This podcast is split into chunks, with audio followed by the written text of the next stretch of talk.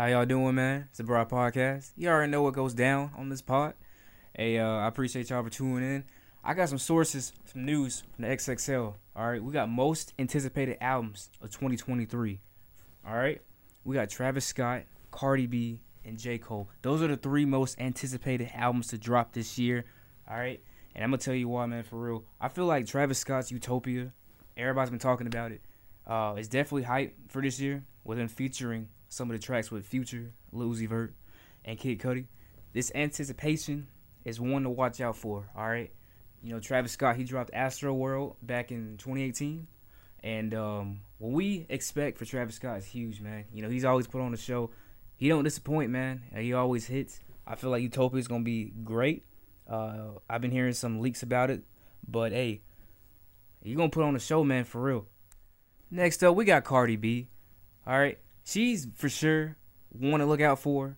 All right, her latest album was her featuring Invasion of Privacy back in 2018, which hit triple platinum, which has created countless hits. She also appeared in GloRilla's Tomorrow 2, so we are highly likely to see Cardi back at it again with a fire drop. We see where she came up and where she is now. I can't wait for it, man. So Cardi B is definitely one to, to look out for. And last up, we got Jermaine Cole. J. Cole looks forward to releasing It's a Boy, most likely on his birthday, which is crazy because that's the same line that his mom said. You know what I'm saying? Uh, January 28th. He's looking to um, drop it that day. We don't know the actual confirmation of the date, but it would be crazy if he dropped it on January 28th because you know that's what it was when he was born. And then you know naming the album "It's a Boy" it's gonna be huge. So that's one to definitely look out for.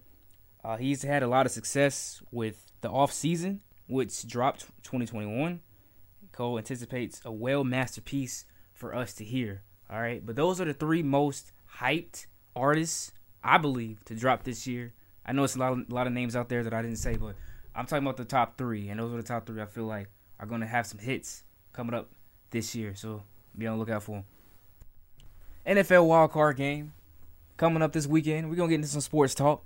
All right, Dallas and Buccaneers. I feel that's gonna be the game that everybody's gonna be watching, man, for real. You know what I'm saying? You got Dak Prescott, you got that old lineman, you know, you got CeeDee Lamb, he got corners. Um, going up against the GOAT, you know, Brady. So Brady already got seven rings, looking for his eighth. Unbelievable. But if I had to choose, man, I'm going for Dallas, man, because here's why I'm going for Dallas. I feel like when it you know comes to the playoffs, they don't they have history of not doing well. We get that, right? But they have a better O lineman, right? I feel like CeeDee Lamb's gonna go off. He's gonna have a great game. Pres- Prescott's gonna lock in after that loss to uh, the Commanders.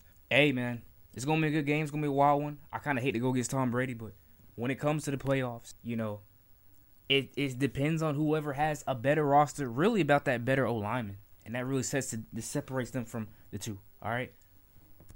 Another good NFC wildcard game. It's the Niners and the Seahawks. I feel like it's going to be a great one. That's going to be one to watch out for. Um, run CMC, Christian McCaffrey, getting that playoff experience. You got Purdy as a quarterback. Now, I don't think they're going to go all the way with it. Heck no. That's not what I'm saying. But they have the greatest talent, I believe, in this playoff so far. You know, you got George Kittle. You got Deebo Samuel. Got Purdy. He's doing pretty good. So I got the Niners in that one. All right, that's gonna do it here on the Broad Pod. You already know how it goes down. I appreciate y'all for listening, and uh, hopefully I'll be back on next week. Y'all stay tuned. I'm gonna talk about some more stuff coming up. All right, I'm out.